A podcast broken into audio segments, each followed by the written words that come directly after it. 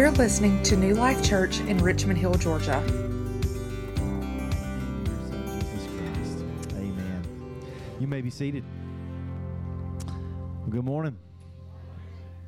Um, we are finishing up our series this morning called The Path. We've been on the path for the last month, and uh, we are not going to get off the path. We're just going to switch gears a little bit and uh, move into uh, a different series next week. Um, I, it is that time of year, Christmas time, right? How many of you guys been listening to Christmas music already? How many of you just holding out? You are not doing that just yet, you know. Um, I was a little bit ready to start listening before Thanksgiving, but we have a hard and fast rule in my family that we do not listen to Christmas music till after Thanksgiving lunch. And my boys reminded me of that as we were over, we were riding over to my mom's uh, for Thanksgiving lunch. I tried to turn on some Christmas music early. They said, We ain't having it. Uh, Dad, you got to wait a couple hours.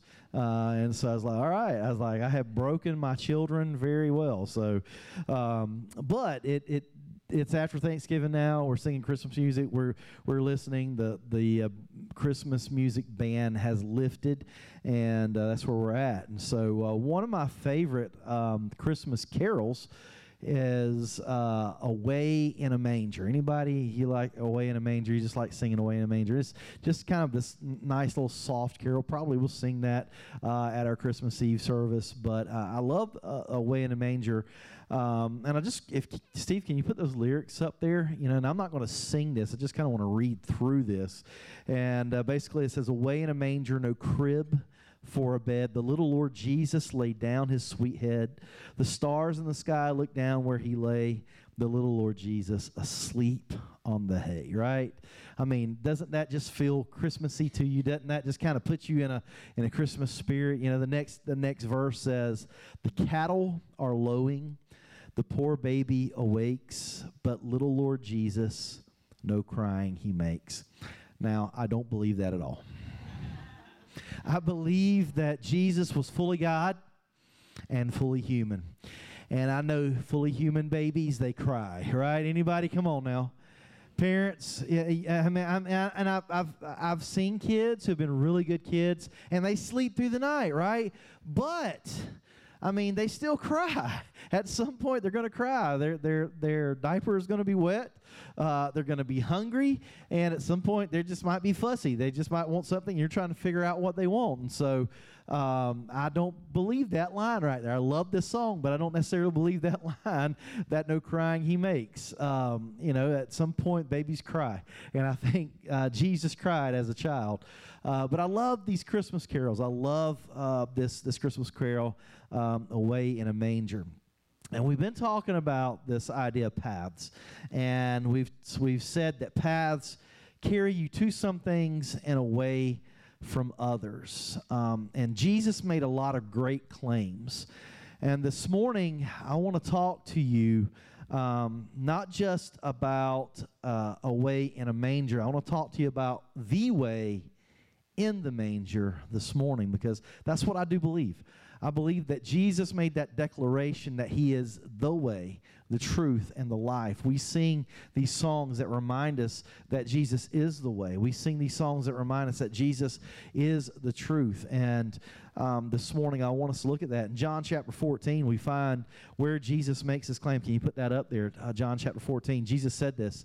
He, Jesus said to him, I am the way and the truth and the life, and no one comes to the Father except through me. Nobody gets to the Father except through me. And so Jesus made these claims. And what you're going to find is this is that if you go read the Gospel of John, the Gospel of John um, has about seven I am statements.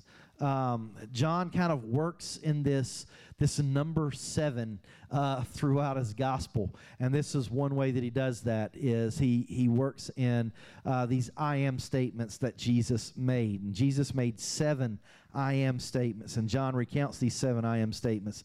The first one was I am the bread of life, uh, in John six.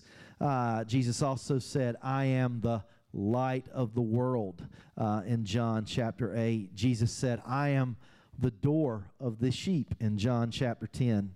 Jesus also said that uh, I am the resurrection and the life. Jesus said, I am the good shepherd uh, in John chapter 10 as well. Jesus said, I am the way, the truth, and the life, which we just read in John chapter 14. And Jesus also made the seventh statement and claimed, uh, I am the true vine in John chapter 15. So you see these seven I am statements that kind of play out um, in John's gospel, where he's saying, Hey, Jesus is declaring something about who he is. And so Jesus is not just a way uh, in a manger, he is the way in uh, the manger. He is the way, the truth, and the life. Now, I want us to go to John chapter 10. Um, and uh, I think tonight actually uh, starts Hanukkah. Um, I think tonight is the first lighting of the candles of Hanukkah. Yes, uh, my my uh, my Jewish scholars back there do give me the thumbs up and say that I am correct on that. Uh, and so for the next eight nights. They'll be lighting candles uh, to commemorate Hanukkah. Uh, now, does anybody know um, where Hanukkah is found in the Bible? Dun, dun, dun. It's not. Actually, is found in the Bible. And we find that Jesus observed Hanukkah. Did anybody know that? And it's right here in John chapter 10. In John chapter 10, and I didn't give you this, Steve. I don't think I gave you this scripture, but if, if you're just wanting a little bit of Bible trivia and you want to know where Jesus observed Hanukkah, go look at John chapter 10, beginning in verse 22. And it says, At that time, the feast of dedication took place at Jerusalem, and it was winter, and Jesus was walking in the temple. All right, so Jesus had gone to the temple at the feast of dedication. What is the feast of dedication? The feast of dedication is not one of those God commanded feasts uh, that the Jews were to observe. Uh, the feast of dedication is actually uh, this uh, celebration of Hanukkah because the word Hanukkah means dedication. And so you see here that uh, Jesus is observing uh, Hanukkah, that this would have taken place um, several years before Jesus uh, walked the earth. Uh, this uh, celebration of this miracle that happened where um, they, um, they basically uh, gained independence for a number of years from the Syrians. Um, and so there's this miracle. Uh, this is what Hanukkah was about. Basically, this miracle that they only had enough oil to light the lamp in the temple for one night.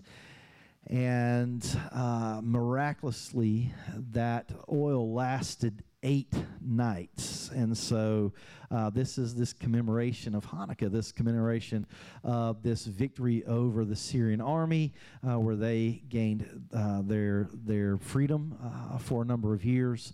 And uh, this miracle, this uh, remembering of this miracle that happened. So that's what Hanukkah is about. So, Jesus, you see Jesus, he's in Jerusalem during this feast of the dedication, this feast of this feast, this Hanukkah celebration uh, where they're celebrating.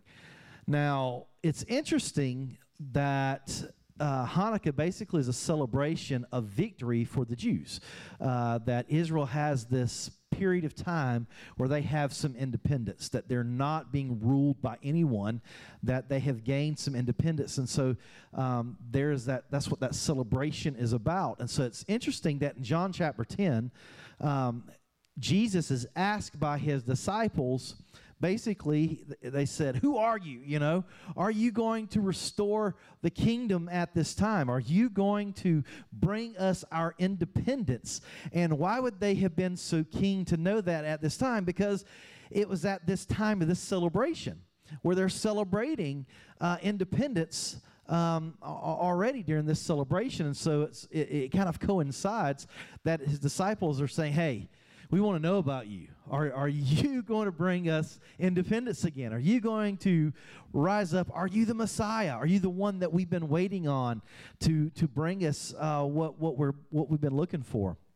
And so they're wanting to know, who are you, Jesus? And Jesus takes this opportunity to say a few things. He, he says some of these I am statements here in John chapter 10.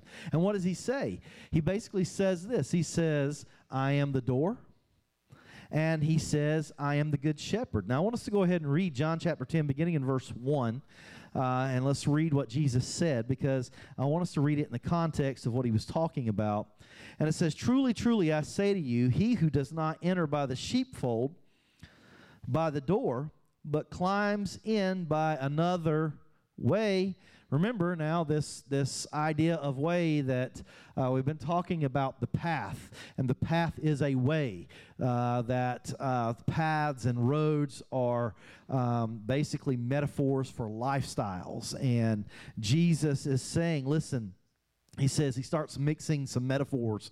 He says, Listen, I am the door. Uh, but he who climbs in and enters the sheepfold uh, does not enter the sheepfold by the door, but climbs in another way.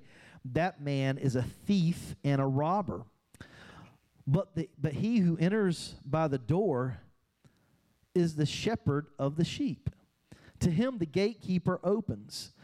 And the sheep hear his voice, and he calls his own sheep by name and leads them out. When he has brought them all out, out all his own, he goes before them, and the sheep follow him, for they know his voice. A stranger they will not follow, but they will flee from him, for they do not know the voice of the strangers. This figure of speech Jesus used with them and they did not understand what he was saying to them. So Jesus uh, again said to them, Truly, truly, I say to you, I am the door of the sheep. All who came before me are thieves and robbers but the sheep did not listen to them. I am the door, and if anyone enters by me, he will be saved and will go in and out and find pasture. I want to stop right there.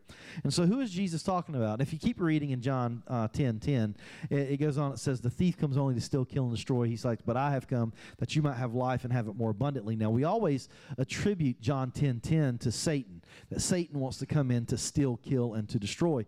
But if you look at John um, 10 as a whole, uh, and even look back at John chapter 9, you start looking and seeing that Jesus is talking about something um, a little bit more um, concrete in the sense, uh, not that we don't have an enemy, but that there are people who have created a lot of havoc for the people of Israel and those were people who uh, are leaders were leaders in israel who uh, they were only cared about money and they only cared about power. They did not care about the things of god.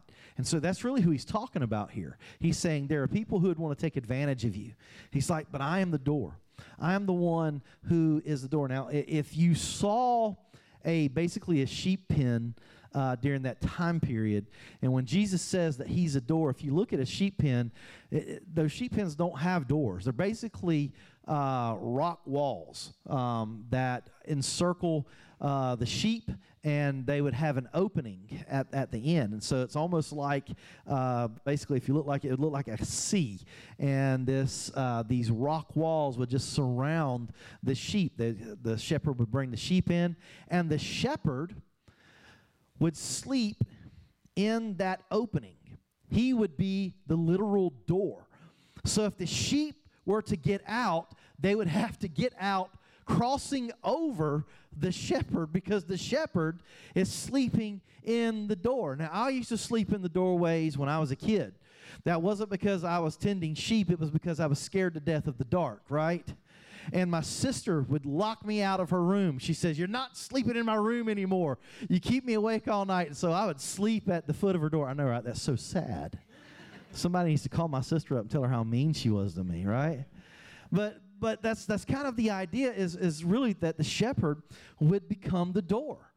That if a sheep were to try to get out, they would have to go through the shepherd. And actually, we talk about going in and coming out, uh, but it's, it's even the idea of protection that if someone would try to get in, that the shepherd is there. If the wolf were to try to get in the pen, that he would have to come through that door. And actually, Jesus is saying, if the enemy is going to try to come in, he's got to come through me first. Does that does that bless anybody right there? When I think about that, when Jesus says, I am the door, he says, if anybody's going to get to you, they got to get through me first. And they're not going to get through me. And so he says, I am the door. And he goes on and he, he uses this another metaphor later on in, in chapter 10. He, he uses this metaphor of being the good shepherd. And the good shepherd is the one who, who loves the sheep. And so it's this relationship that we see that Jesus is using these metaphors. He's saying, I am the door. He's trying to get his disciples to kind of be on his level and get on his plane of thinking because they're thinking, hey, we want you to be the new king. We want you to be, and if you remember when we say the word gospel, Gospel is not just gospel music. You know, it's not just upbeat music. That's not gospel. That is a type of music in that sense. But the word gospel means that there's a declaration of a new king. And so what they're wanting to see happen is they want to see Jesus become king, but not just king of all the universe. They want to see Jesus become the literal king of Israel where he delivers them from Roman occupation where he lets them become independent again, where they have this national identity. And so they're thinking on this one plane, and Jesus is saying, Listen, I need you to get on my level here. I, I need you to. I'm, and yes, there's all these things that come with, with this idea of Messiah. He's like, but you're missing the point because I want to do a much bigger work than what you see happening right now. I am here to do a much bigger work, becoming king, not just of Israel, but king of everything, king of your heart. And that is where we have to start right there. That we allow Jesus to become the king of our heart because we can have a lot of people lead us around and we can say that we pledge our allegiance to a lot of different things, but our heart can be in a very different state, right? How you know you can say one thing, but your heart can be somewhere else. You could tell somebody that you love them, but really in your heart you don't, right? And so what Jesus is saying is, I want to first and foremost do a heart work in your life. I want to become the king of your heart. I want to become the king and the door to your heart so that there's a protection of what's going on here, what you're letting in and going on. So Jesus says, he uses these metaphors. He says, I am the door. I am the good shepherd. Jesus is talking about access, not just to political or military power. He's talking about access to the Father. Jesus is talking access. I don't know if anybody have ever had a backstage pass anywhere. Anybody ever had a backstage pass? You know, none of y'all have had that. Man, I've had a backstage pass before. Wow. And and a back, you know what a backstage pass gets you? Access, right? When you walk up to the door and the guy's standing there and he's got his arms folded, he's like, Who are you? I'm like, I pull out my backstage pass and I'm like, I'm the guy who's walking through that door, right? And that's what you do. He says, Okay, you have the pass. You have the pass. You get access. And what Jesus is saying is this He's like, Listen, if you want access to the Father, you got to go through me. If you want access to life, you got to go through me. See, this is something you have to understand that God is very inclusive about who salvation is offered to, but He is very exclusive about how it is offered. God is very inclusive about who it is offered to. Who's it offered to? Everybody. Just say it with me. Just say everybody. You got to say it. Come on, guys. You got to drop the yeah, everybody, right? Everybody, right? Everybody gets in. Everybody gets an invitation. Everybody gets an invite to the party. God is saying, You get invited. And you, it's like, it's like Oprah in that sense. You get invited, and you get an invitation, and you get an invitation. Everybody gets an invitation. But not everybody is getting in just any old way. You don't, you don't go through other gods. You're not going through other means. You're not climbing over the wall of the kingdom. And Jesus says, if you're getting in, you're getting in through me. And so, although God is very inclusive about how and who salvation is offered to, He's very exclusive about how it is offered. See, Jesus is access.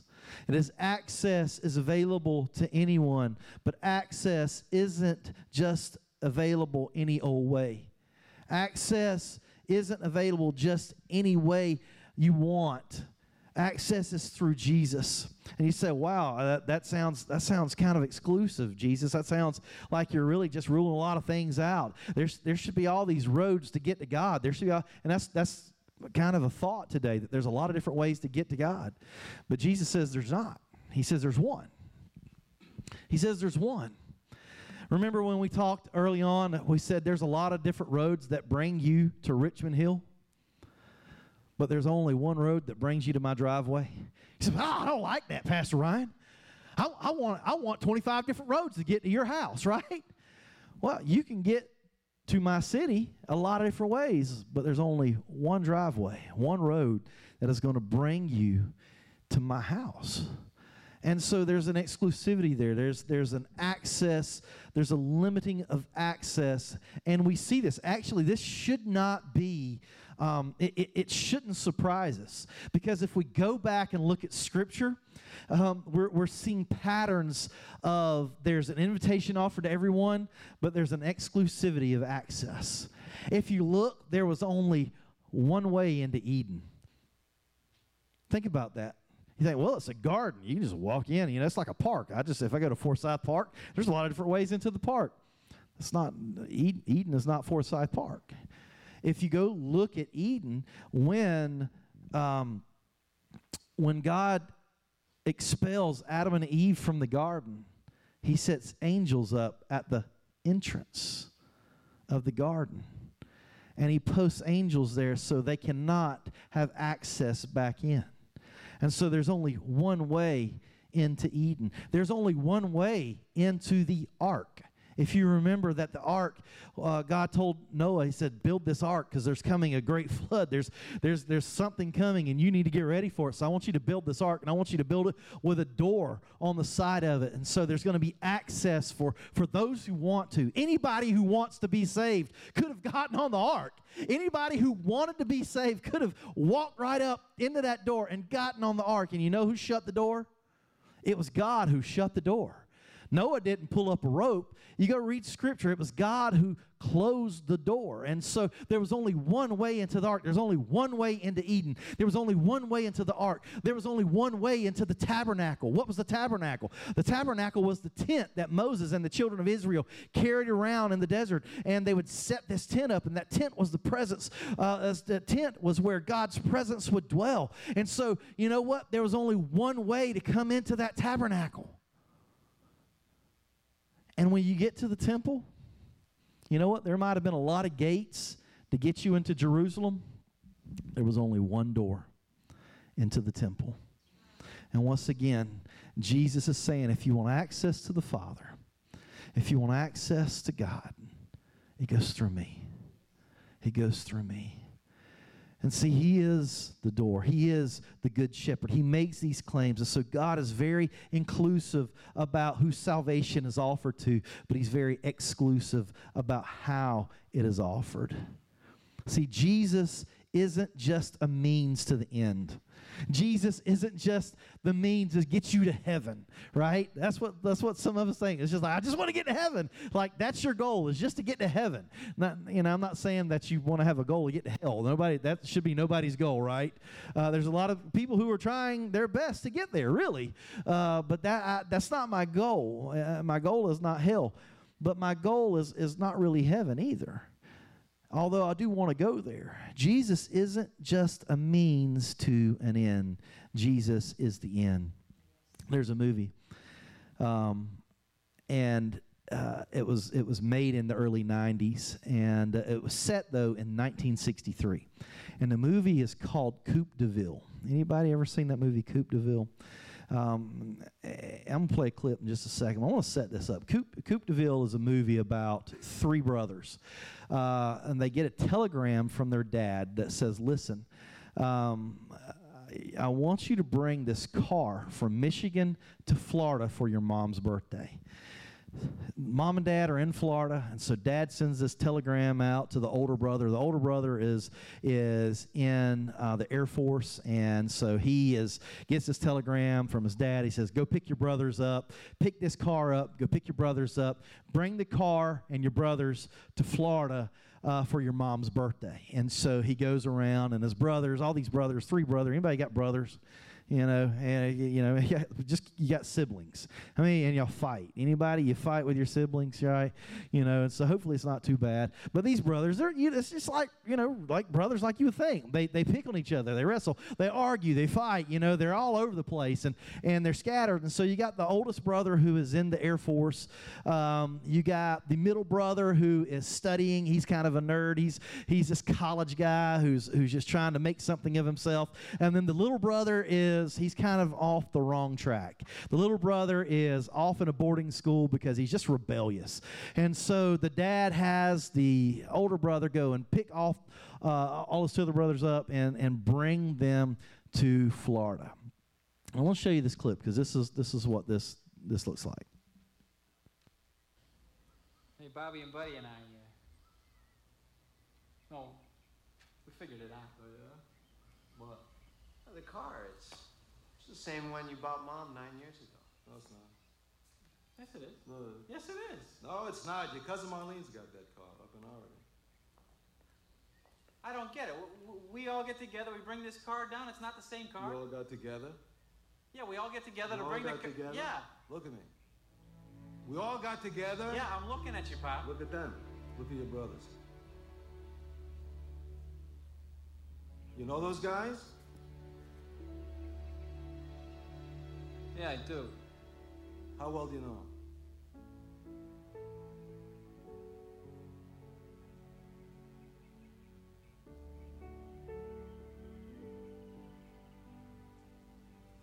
Very well. Good. We all got together. It's not about a car, it's not about a car.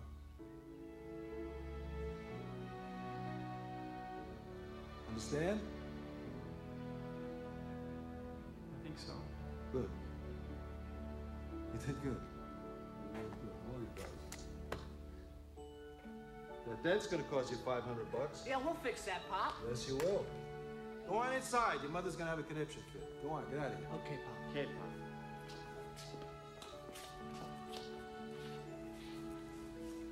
Hey, Pop. Yeah.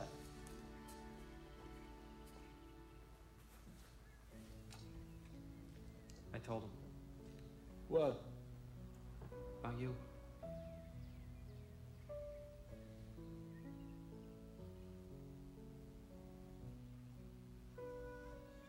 I had to. Good. I knew you would.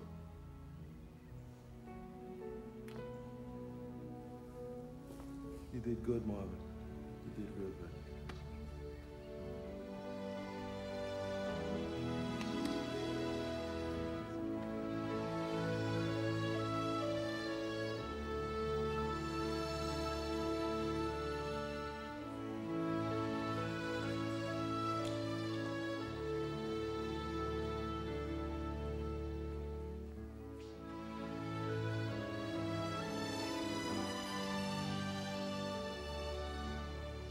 Pop died that winter. But not before he made his point. Me and Buddy and Bobby, we all get together for holidays, ball games, kids' birthdays. And that's because of Pop.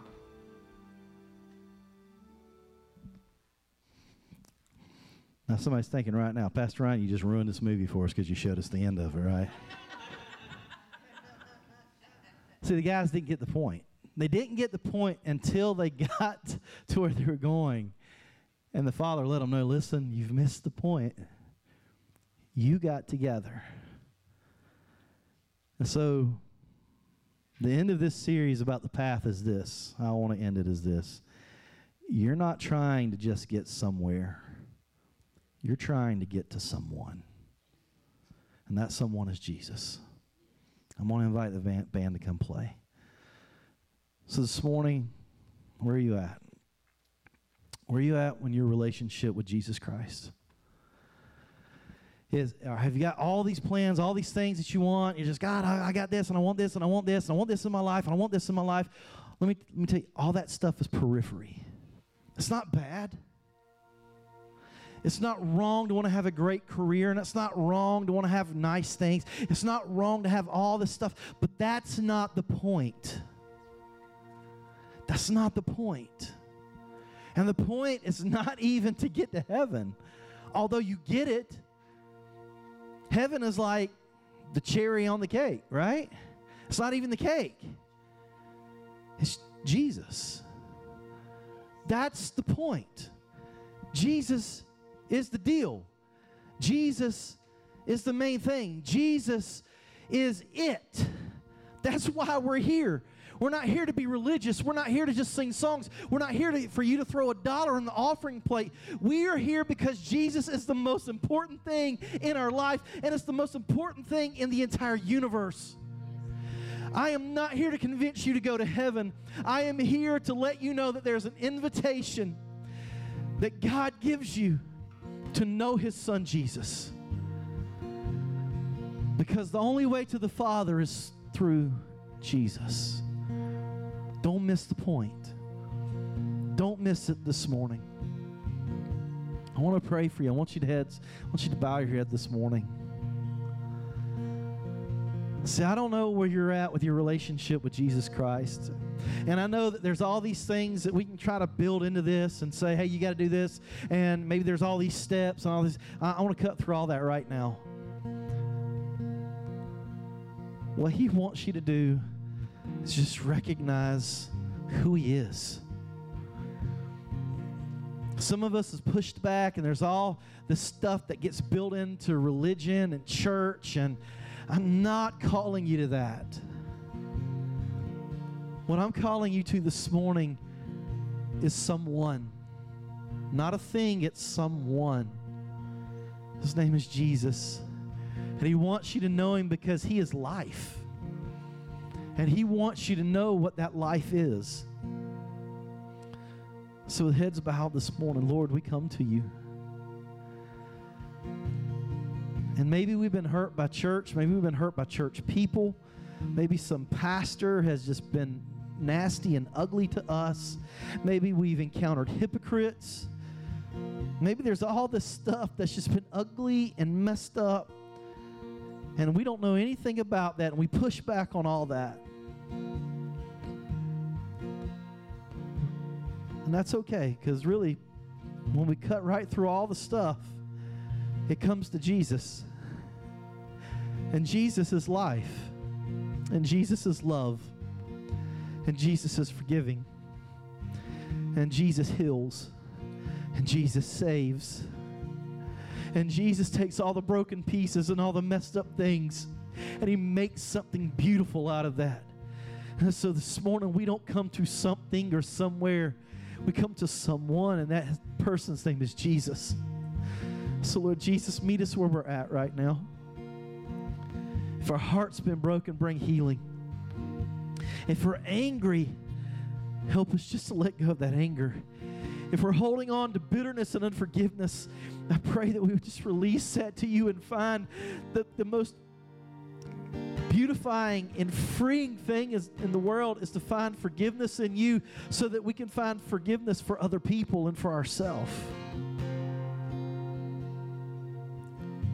So, Lord, today we come to you and we put our trust and our faith in you. And maybe there's no one prayer that we have to pray,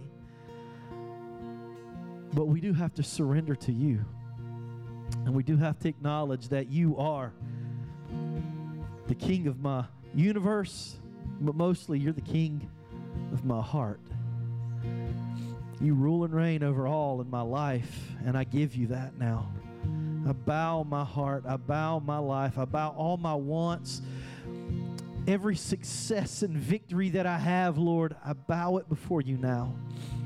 And I lay all those accolades, all those great things down at your feet. And Lord Jesus, I reach out for you. Let us know you. Give us your life. Let us know life in you. For then we'll have true life. In Jesus' name. Can you lead us in this? Can you guys stand with us? Let's sing this together.